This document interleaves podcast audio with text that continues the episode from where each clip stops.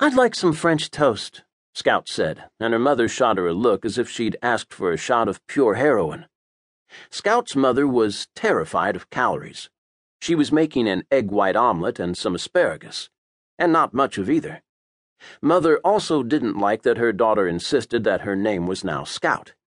This change had occurred the previous summer, when all sorts of strange things had happened in the gated community in North Carolina they'd lived in while Scout's dad worked in the Research Triangle.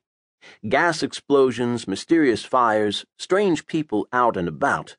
It had all been quite unnerving for Mother, and she'd been happy to see North Carolina in the rearview mirror.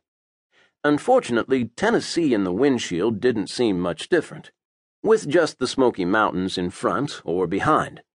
At first, she'd ignored Scout's name request, an irresistible force against an immovable object. The object won, because Scout simply refused to acknowledge her given name, Greer. It only took her 26 days and forcing her mother to watch To Kill a Mockingbird and then leaving it on, playing off the DVR on a constant loop.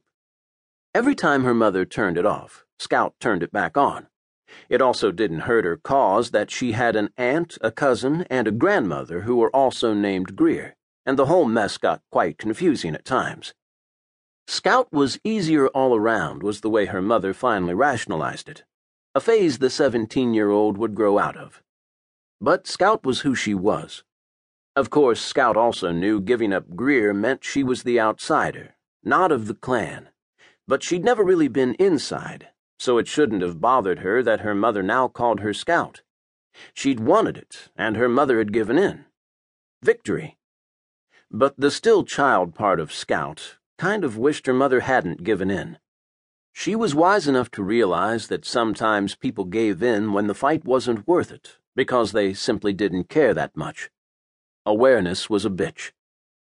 Scout's hair was now red with blue streaks, since Scout believed change was good short and spiked. A lot of kids laughed at it in the new school that first day in January, but Scout had noted the ones who didn't laugh, who watched. She knew Nada would have approved. Eggs and ham or ham and eggs. There was a lot of difference. She missed Nada. She missed the team.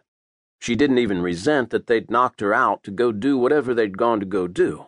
Although the online newspaper had reported a lab explosion on campus at UNC, yeah, right, Scout had thought upon reading that.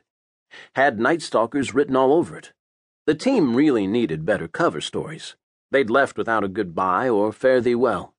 Still, she'd understood on a base level that Nightstalkers never said goodbye. It was too permanent a thing in a business where there were more serious permanent things. I'm going riding today, Scout said, settling in on the bar stool at the perfectly clean granite kitchen bar. I need the carbs. The sun had come up over the Smokies to the southeast an hour and a half ago, and Scout was raring to go. Way too early for most 17 year old girls, but Scout was anything but normal. The house was new, but unlike cars, it didn't have a new house smell. Actually, it smelled pretty much of nothing. No character, no essence. It sat alone at the end of a cul de sac in a new, isolated subdivision outside of Knoxville, Tennessee on the wrong side of the river, but the right side of the railroad tracks. Scout often said the latter to irritate her parents, who'd sacrifice distance from Dad's work for price per square footage. She had no idea which side of the railroad tracks they were on, although she could hear the train coming through, hooting and tooting every so often. The nearest house was still under construction, and it depressed Scout to count the five electrical boxes lined up along the street between their house and that one because that meant while the houses were large, the lots were small, and if this place got fully developed, she'd be able to jump from rooftop to rooftop. Big houses, tiny lots. And the closest tree was a quarter mile away, as the developer had bought out a dairy farmer's field and was trying to squeeze the most possible nickels out of the real estate. Beyond that tree, huge power lines crossed the river, metal towers on each shoreline holding them up.